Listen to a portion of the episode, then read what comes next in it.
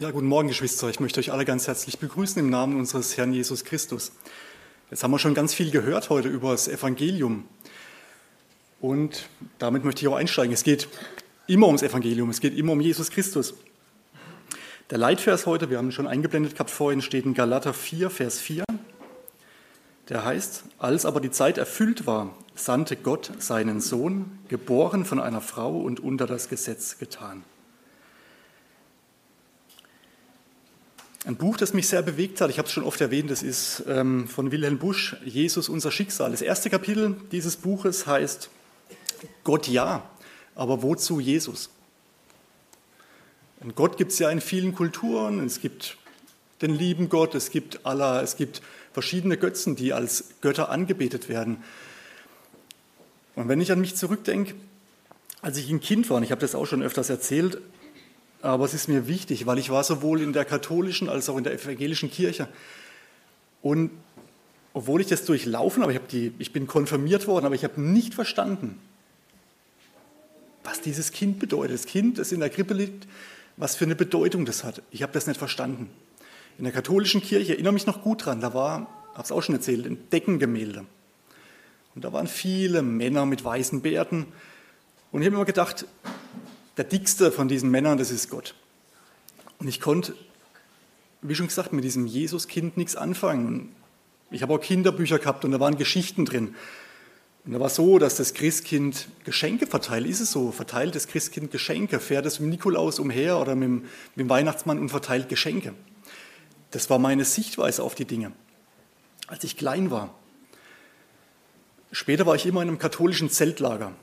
Und es war nicht so, dass ich nicht ich war als Kind sogar religiös. Ich habe probiert, gut zu sein. Ich bin in Anführungsstrichen auch gut erzogen worden. Es wäre mir nicht in den Sinn gekommen, ein anderes Kind auszugrenzen oder ein anderes Kind auszulachen oder zu schlagen oder, oder sonst was.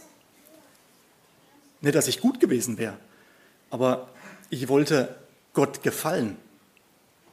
Und in diesem Zeltlager, immer am letzten Tag oder am letzten Wochenende, samstags, da kam der katholische Pfarrer.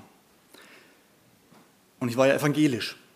Und dann ist immer diese Oblate ausgeteilt worden. Ja, das, was wir Abendmahl nennen, da wird bei den Katholiken einfach eine Oblate ausgeteilt, die man nimmt. Und ich habe immer gedacht, wenn ich diese Oblate nur nehmen könnte, wenn ich die esse, dann komme ich Gott näher, dann passiert irgendwas bei mir, dann passiert irgendwas. Und da saß einer neben mir, der war, der hat gewusst, dass ich nicht katholisch bin. Und ich habe halt die Oblate genommen, weil der Pfarrer so beigelaufen hat, die verteilt und habe sie gegessen. Aber es ist nichts passiert. Es ist in meinem Leben nichts passiert. Nichts hat sich geändert. Ich bin Gott nicht näher gekommen durch diese Sache. Und so ging das lang, auch als ich dann diesen Konfirmationsunterricht hatte bei den Evangelischen. Wir haben, ja, wir haben gelernt, wie man eine Bibel aufschlägt. Wir haben gelernt, wo was steht. Wir haben sogar Passagen auswendig gelernt. Wir haben die Bergpredigt durchgenommen. Viele, viele Dinge. Aber was Jesus bedeutet, ist uns nicht erklärt worden. Und dann bin ich konfirmiert worden und es war der letzte Tag, dass ich in der Kirche war. Und dann hat es lang gedauert. Ich war 25, als ich zum Glauben gekommen bin, als ich hier in diese Gemeinde kam und von Jesus gehört habe. Und konnte dann verstehen, was dieses Jesuskind bedeutet. Um was soll es heute gehen in der Predigt? Ich habe zwei Punkte, der erste Punkt, ein bisschen hölzern überschrieben und ich probiere es auch den Kindern zu erklären, da geht es darum, die Präexistenz von Jesus Christus. Bevor er Mensch wurde, ist er oder war er. Das ist der erste Punkt. Und der zweite Punkt, der ist, warum musste das Jesuskind, warum musste Jesus Christus von einer Jungfrau geboren werden? Oder anders gesagt, warum musste er vom Heiligen Geist gezeugt werden? Warum denn überhaupt? Ich möchte uns einfach ein paar Stellen zur Präexistenz Jesu lesen. Die erste Stelle finden wir in Johannes 8, Vers 58.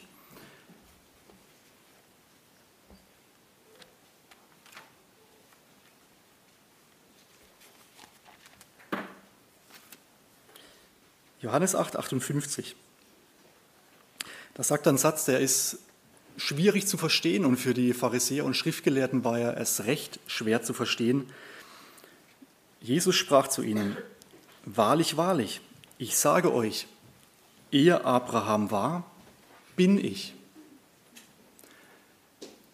Also er sagt damit, der Abraham, der hat ja viele Jahrhunderte vor Jesus Christus gelebt auf dieser Erde. Und er sagt, ehe Abraham war, bin ich. Er sagt damit zwei Sachen. Er sagt damit einmal zu den Pharisäern und Schriftgelehrten und daraufhin lehnen sie ihn ab. Er sagt, er ist Gottes Sohn. Er ist Gott selbst in Person als Mensch. Das sagt er und er sagt, er ist. Er sagt nicht, er war vor Abraham, er sagt, er ist, ehe Abraham war, bin ich. Das heißt, er ist schon immer. Er ist Andreas Milch hat es gesagt, er kam aus der Ewigkeit und er ging zurück in die Ewigkeit. Er ist ewig, er ist schon immer. Es gibt keinen Anfang und kein Ende bei ihm. Und das ist es. Und er sagt es.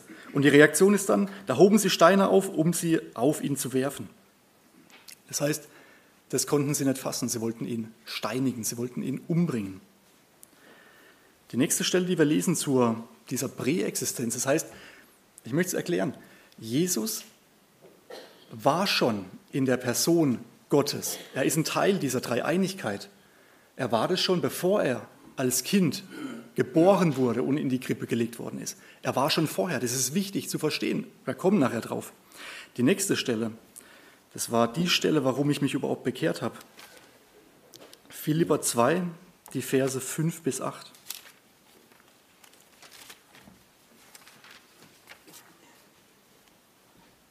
Philippa 2, 5 bis 8.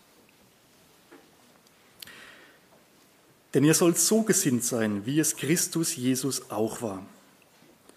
Der, als er in der Gestalt Gottes war, es nicht wie einen Raub festhielt, Gott gleich zu sein, sondern er entäußerte sich selbst, nahm die Gestalt eines Knechtes an und wurde wie die Menschen. Und in seiner äußeren Erscheinung als ein Mensch erfunden, erniedrigte er sich selbst und wurde gehorsam bis zum Tod, ja bis zum Tod am Kreuz. Der Berthold hat es vorhin gesagt, bevor er das Lied gesungen hat, dass Jesus sich entäußert hat. Das heißt, er hat Knechtsgestalt angenommen. Alle Attribute, die ihn als Gott ausgezeichnet haben, dass ihm die Ehre entgegengebracht worden ist, das hat er alles abgelegt und ist Mensch geworden. Er war immer noch Gott, aber er ist Mensch geworden wie es hier steht in Vers 6, der als er in der Gestalt Gottes war, also er ist Gott, nicht wie einen Raub festhielt, Gott gleich zu sein, sondern er entäußerte sich selbst, nahm die Gestalt eines Knechtes an und wurde wie die Menschen. Das ist, was bedeutet, wenn wir sagen, wenn wir Weihnachten feiern, dass Jesus geboren ist. Oder wie das heißt, Immanuel, Gott mit uns dass Gott Mensch geworden ist, in der Person Jesus Christus. Das ist ganz, ganz wichtig. Gott kam zu uns als Mensch, aber als Gott. Noch eine Stelle möchte ich lesen aus dem Alten Testament, aus dem Buch der Sprüche. Auch eine ganz bekannte Stelle, Sprüche 8, die Verse 22 bis 30.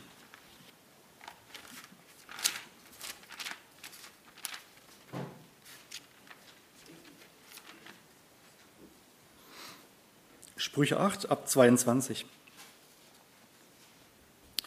Der Herr besaß mich am Anfang seines Weges, ehe er etwas machte vor aller Zeit. Ich war eingesetzt von Ewigkeit her, vor dem Anfang, vor den Ursprüngen der Erde. Hier geht es um Jesus Christus. Als noch keine Fluten waren, wurde ich geboren. Als die wasserreichen Quellen noch nicht flossen, ehe die Berge eingesenkt wurden, vor den Hügeln wurde ich geboren als er die Erde noch nicht gemacht hatte und die Fluren, die ganze Summe des Erdenstaubes. Als er den Himmel gründete, war ich dabei. Als er einen Kreis abmaß auf der Oberfläche der Meerestiefe, als er die Wolken droben befestigte und Festigkeit gab den Quellen der Meerestiefe, als er dem Meer seine Schranke setzte, damit die Wasser seinen Befehl nicht überschritten, als er den Grund der Erde legte. Da war ich Werkmeister bei ihm war Tag für Tag seine Wonne und freute mich vor seinem Angesicht alles, alle Zeit.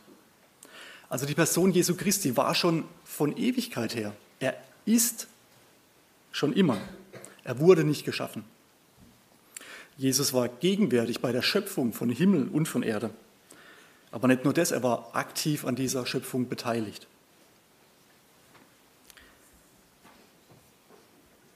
Das ist wichtig zu verstehen, dass Jesus nicht nur von einer Frau geboren wurde, sondern dass er Gott selbst ist.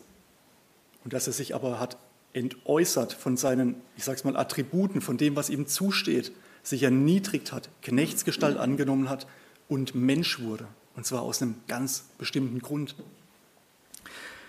Darum soll es jetzt gehen. Warum wurde Jesus von einer Jungfrau geboren oder warum musste er vom Heiligen Geist gezeugt werden? Warum, warum ging das nicht anders? Warum hat er nicht einfach, ja, warum ist er nicht in, in, in Menschengestalt gekommen? Warum musste er wahrer Mensch werden? Ne, nicht, es ist ja so, ähm, als Engel zu Lot kommen, da ist ja auch so, er sieht sie als, als normale Menschen. Ja? Das heißt, Engel können sich auch, ich sag mal, wie Menschen erscheinen. Ja, die sahen jetzt nicht aus wie ein Cherubim, sondern sie sind wie Menschen gekommen. Warum ist Jesus nicht so gekommen? Warum musste er geboren werden? Es fängt ganz vorne an und ich muss vorne anfangen, dass wir das verstehen. Es fängt immer bei Adam und Eva an, bei dieser ersten Sünde, die geschehen ist. Das heißt, Gott hat den Menschen gemacht, er hat Adam gemacht, er hat ihn perfekt gemacht, er hat ihn vollkommen gemacht, er hat ihn rein gemacht. Adam war rein. Nicht schlecht, nicht so wie wir. Es war ein reiner Mensch. Eva genauso. Und er hat sie in diesen wunderbaren Garten Eden gesetzt. Er hat die Tierwelt erschaffen, die Pflanzenwelt erschaffen. Und Adam war intelligent, er war kreativ, er hat jedem Tier seinen Namen gegeben. Er konnte das. Er war nach dem Ebenbild Gottes geschaffen. Und es gab nur eine Sache, nur eine Sache, die die Menschen nicht tun durften. Und es war, vom Baum der Erkenntnis zu essen, von dem, dass man erkennt, was gut und was böse ist. Und wir kennen alle die Geschichte, die Schlange kam und hat Eva angelogen, dass sie sehr wohl von dieser Frucht essen können, dass sie nicht sterben werden, wenn sie von dieser Frucht essen. Und wir kennen alle, wie es ausging. Eva aß von der Frucht, gab ihrem Mann Adam und er aß auch. Es war der Moment, wo sie gemerkt haben, was gut und was böse ist, wo sie in Sünde gefallen ist, wo sie in Sünde gefallen sind, wo sie erkannt haben, dass sie nackt sind.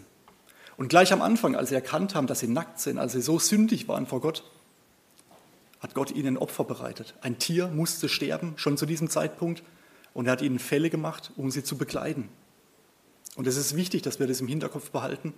Es geht immer, Weihnachten lässt sich nicht von dem Opfer Jesu am Kreuz trennen, lässt sich nicht von der Auferstehung trennen. Das ist immer, es gehört immer zusammen. Und so war das, so kam die Sünde in die Welt und wir lesen dann weiter in Römer 5, Vers 12, eine wichtige Stelle für heute. Römer 5, Vers 12. Darum gleich wie durch einen Menschen, also Adam, die Sünde in die Welt gekommen ist und durch die Sünde der Tod, und so der Tod zu allen Menschen hingelangt ist, weil sie alle gesündigt haben. Das heißt, durch Adam ist diese Sünde, was man Erbsünde nennt, immer wieder weiter vererbt worden. Jeder von uns, in jedem steckt es drin. Ob du gut sein willst, ob du schlecht bist, diese Sünde steckt in dir drin. Und es ist unser Problem. Durch diese Sünde haben wir kein Leben in uns, kein Leben, das vor Gott gilt. Wir sind dadurch getrennt von Gott von Geburt an. Wir kommen nachher noch dazu. Jetzt kann man sagen, das habe ich am Anfang auch gedacht, ja, aber das war jetzt eine kleine Sünde. Gott hätte doch schon vergeben können. Aber wenn man sich anguckt, wie dieser Mensch ganz am Anfang in Perfektion geschaffen war, wie er sich dann verändert hat durch eine Sünde, durch einen ungehorsamen Schritt, wo er gedacht hat, da wird nichts groß passieren jetzt. Der Mensch ist komplett pervertiert worden. Das heißt, er war plötzlich ganz anders. Wir lesen das dann, Kain erschlägt seinen Bruder Abel, der erste Mord geschieht, gleich im vierten Kapitel. Aber nicht nur das, im sechsten Kapitel, da geht es dann darum, dass die Menschheit alles Dichten und Trachten, das heißt alles, was in des Menschen Herz drin war, und zwar bei allen Menschen, war so, dass sie immer nur das Schlechte getan haben. Sie waren verderbt vor Gott. Und diese Sündhaftigkeit, wenn man das nicht glaubt, wenn man der Bibel keinen Glauben schenken mag, dann sieht man das doch an uns. Man sieht diese Sündhaftigkeit an jedem von uns. Man sieht die Sündhaftigkeit im Kleinen. Wenn ich meinen jüngsten Sohn betrachte, dann sehe ich die Sündhaftigkeit. Und es ist nicht böse von mir gemeint, man sieht die Sündhaftigkeit, es ist drin. Es ist, es ist ein Programm, das in uns drin ist. Das heißt, er weiß genau, was ich oder meine Frau verbieten, aber er bricht es. Er bricht es immer wieder. Und wenn er dann ungehorsam war, dann probiert er es zu vertuschen mit fünf Jahren, schon mit vier Jahren. Andere Kinder vertuschen mit drei Jahren. Das heißt, wenn man in sein Zimmer rein will, man weiß, da ist es was geschehen, es war lange Zeit ruhig, da ist irgendwas nicht in Ordnung jetzt, dann sagt er nicht reinkommen und dann schiebt er einen weg, weil er genau weiß, er hat was gemacht, was nicht in Ordnung ist. Und das ist im Kleinen, da kann man noch sagen, das ist süß. Aber wie ist es bei uns? Wie ist es, bei, wie ist es in der Schule? Wie gehen da Kinder, Jugendliche miteinander um? Warum sind Kriege da auf der Welt? Schaltet einmal die Tagesthemen ein, schaut einmal rein. Es ist in uns drin. In jedem von uns ist es drin. Und das durfte ich damals erkennen, als ich in die Gemeinde gekommen bin. Ich habe gedacht, ich bin gut. Und durch das, dass ich angefangen habe, im Wort zu lesen, habe ich gesehen, wie Gott mir einen Spiegel vorhält, wie ich bin. Und so ist jeder von uns. Es ist nichts Gutes in uns drin. Auch wenn man uns probiert, in dem auch da bin ich durch, im Religionsunterricht zu sagen, es gibt verschiedene Möglichkeiten, verschiedene Ansätze. Es gibt, der Mensch ist gut, ja, der Mensch ist von Grund auf gut. Es ist nicht seine Schuld. Oder der Mensch ist des anderen Menschen Wolf. Oder wie die Bibel sagt, der Mensch ist von Grund auf schlecht. Seit dem Sündenfall ist der Mensch schlecht. Und Maurice, es tut mir leid, auch du bist schlecht, mein Sohn. Es ist so, das wird weitergegeben. Lasst uns das kurz aufschlagen. Das ist, dass wir auch die zweite Stelle lesen, die zu Weihnachten gehört, aus dem Evangelium Matthäus 1, die Verse 18 bis 23. Bis 25, Entschuldigung. Da steht vorher das Geschlechtsregister und es ist so wichtig. Man kann aus diesem Geschlechtsregister von Jesus Christus ganz viel rauslesen, aber eine Sache ist ganz wichtig. Es steht von Anfang an drin, ab Vers 2, Abraham zeugte den Isaak. Steht immer, zeugte. Vers 4, Aram zeugte den Aminadab. Vers 5, Salmon zeugte den Boas. Vers 8, Asa zeugte den Josaphat. Vers 11, Josia zeugte den Jechonia. Es wird immer gezeugt. Und das ist unser Problem. Durch die Zeugung wird diese Sünde weiter vererbt. Erbsünde. Und da kommt man nicht raus. Das ist das Problem. Dann aber die Geburt Christi ab Vers 18. Da ist es vollkommen anders. Da geht es jetzt nicht darum, zeugte. Und da geht es auch nicht um die Männer. Da steht dann, da beginnt was vollkommen Neues. Da steht die Geburt Jesu Christi, aber geschah auf diese Weise. Also nicht Zeugung, als nämlich seine Mutter Maria, und es geht sogar um den Mann, weil hier vorher ging es nur um Männer. Abraham zeugte, Isaak zeugte und so weiter und so fort. Jetzt geht es gar nicht mehr um den Mann, jetzt geht es um die Frau, jetzt geht es um die Maria. Als nämlich seine Mutter Maria mit Josef verlobt war, noch ehe sie zusammengekommen waren, erwies es sich, dass sie vom Heiligen Geist schwanger geworden war. Aber Josef, ihr Mann, der gerecht war und sie doch nicht der öffentlichen Schande preisgeben wollte, gedachte sie, heimlich zu entlassen. Während er aber dies im Sinn hatte, siehe, da erschien ihm ein Engel des Herrn im Traum, der sprach, Josef, Sohn Davids, scheue dich nicht, Maria, deine Frau, zu dir zu nehmen, denn was in ihr gezeugt ist, das ist vom Heiligen Geist. Sie wird aber einen Sohn gebären, und du sollst ihm den Namen Jesus geben, denn er wird sein Volk erretten von ihren Sünden. Dies alles aber ist geschehen, damit erfüllt würde, was der Herr durch den Propheten geredet hat. Er spricht, siehe, die Jungfrau wird schwanger werden und einen Sohn gebären und man wird ihm den Namen Immanuel geben. Das heißt übersetzt, Gott mit uns. Als nun Josef vom Schlaf erwachte, handelte er so, wie es ihm der Engel des Herrn befohlen hatte, und nahm seine Frau zu sich. Und er erkannte sie nicht, bis sie ihren erstgeborenen Sohn geboren hatte, und er gab ihm den Namen Jesus. Hier wird es uns beschrieben, das, was in ihr ist, in Maria, das ist vom Heiligen Geist gezeugt. Ich habe vorhin gesagt, das Leben ist zerstört worden durch Adam. Adam hat das Leben zerstört. Und jetzt, warum diese Jungfrauengeburt? Man kann nicht nur sagen, ja, er ist, das ist natürlich richtig, dass Jesus der Sohn Gottes ist und sündlos ist. Dazu kommen wir noch. Aber es sind auch andere Dinge, die hier eine Rolle spielen. Ich möchte aus dem Alten Testament lesen. 2. Mose, Kapitel 21, Vers 23. Haben wir auch schon mal in der Bibelstunde durchgemacht. 2. Mose 21, der Vers 23. Oder wir können sogar ein bisschen weiterlesen, vielleicht bis 24 noch. Da geht es darum, wenn ein Schaden entsteht, und es ist ein Schaden entstanden, es ist Leben kaputt gegangen. Und wie, wie kriege ich das Leben wieder? Hier steht in Vers 23, wenn aber ein Schaden entsteht, so sollst du geben Leben um Leben. Auge um Auge, Zahn um Zahn, Hand um Hand, Fuß um Fuß, Brandmal um Brandmal, Wunde um Wunde, Beule um Beule. Wenn aber ein Schaden entsteht, so sollst du geben Leben um Leben. Das heißt, Leben musste ersetzt werden. Wenn ein Schaden entstanden ist, dann musste dieser Schaden ersetzt werden. Was sagt Gottes Gesetz? Man kann nur erlöst werden, ja, wenn, wir wissen es, wenn man das Opfer annimmt, wenn man das Opfer Jesu Christi annimmt, dass er am Kreuz für unsere Sünden gestorben ist. Er hat quasi diesen Schadenersatz gebracht, er hat Leben gebracht, aber wir selbst können das Leben nicht bringen. Wir, lassen, wir lesen noch eine Stelle. 3. Mose 17, Vers 11. 3. Mose 17, Vers 11. Denn das Leben des Fleisches ist im Blut, und ich habe es euch auf den Altar gegeben, um Sühnung zu erwirken für eure Seelen. Denn das Blut ist es, das Sühnung erwirkt für die Seele. Sagt die Bibel, es muss Blut vergossen werden. Es muss Sühnung erwirkt werden durch Blut.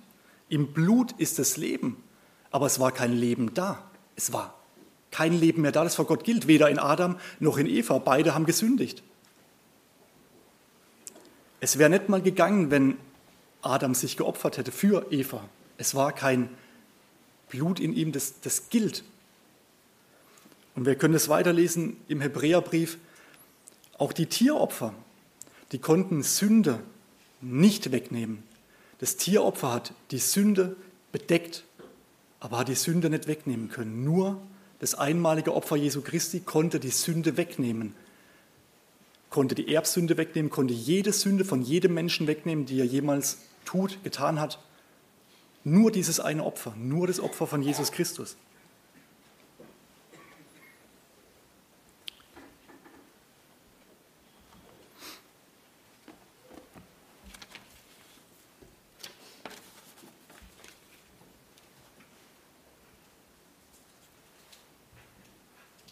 Also wir verstehen, wir können uns nicht selbst erlösen, weil kein Leben in uns drin ist.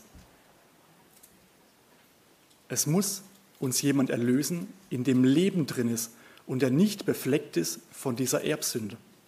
Deswegen, wir verstehen das. Jesus musste gezeugt werden von dem Heiligen Geist. Wie das geschehen ist, das ist das Wunder.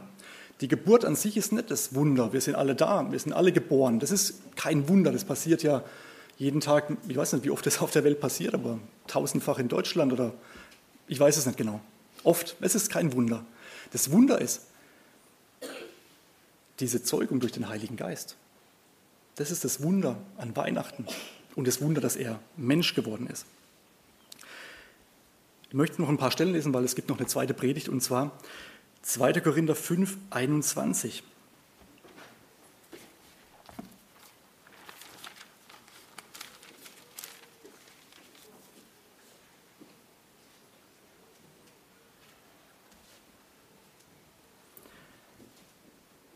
Denn er hat den, der von keiner Sünde wusste, für uns zur Sünde gemacht, damit wir in ihm zur Gerechtigkeit Gottes würden.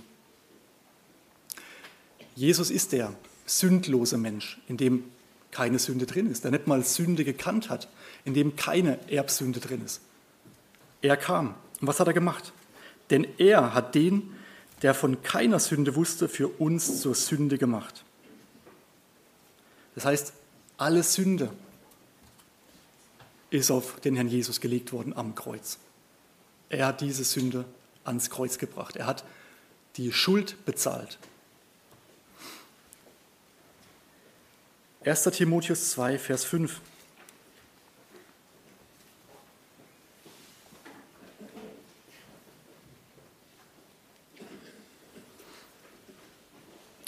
Denn es ist ein Gott und ein Mittler zwischen Gott und den Menschen, der Mensch Christus Jesus.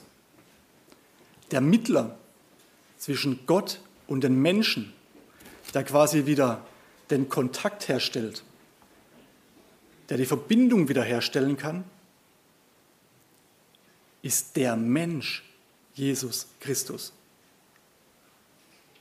Das heißt, Jesus musste, auch hier steht es, Jesus musste Mensch werden, um diese Verbindung wiederherzustellen. Der Mensch Jesus Christus. Er ist der Mittler. Das heißt, er stellt wieder Verbindung her zwischen den beiden Parteien, zwischen Gott und den Menschen.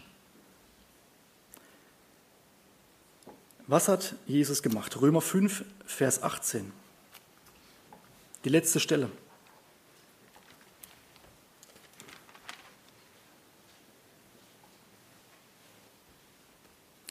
Und darum geht es, wenn ihr zurückdenkt, was ist passiert im Garten Eden. Das Leben ist zerstört worden durch Adam. Und dieses Leben, das zerstört war, ist immer weitergegeben worden. Die Erbsünde, die in uns drin ist, ist immer weitergegeben worden. Von Generation zu Generation immer weiter.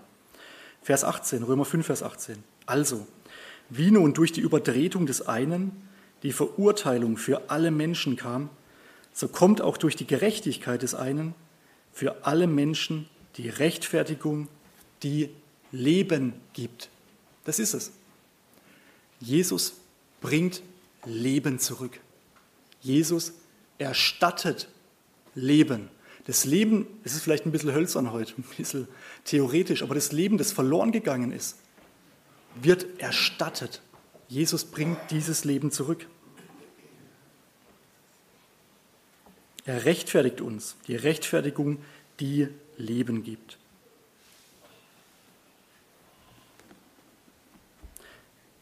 Wir wollen zwei Dinge festhalten. Das erste ist, und das möchte ich auch den Kindern mitgeben, dass Jesus, er wurde zwar als Mensch geboren, aber Jesus war schon immer das ist, was sich unter diesem Wort Präexistenz, schon bevor er in die Existenz kam, dass er hier Mensch wurde, war er. Er ist Gott von Ewigkeit her. Und er hat sich erniedrigt für uns. Damit wir durch die Gerechtigkeit, die er erlangt hat, weil er hat das Gesetz gehalten, Leben kriegen. Dadurch, dass er die Gerechtigkeit erwirkt hat für uns.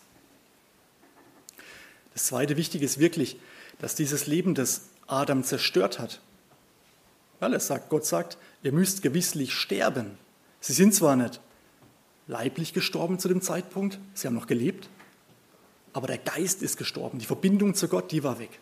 Und dieses Leben gibt Jesus zurück. Amen.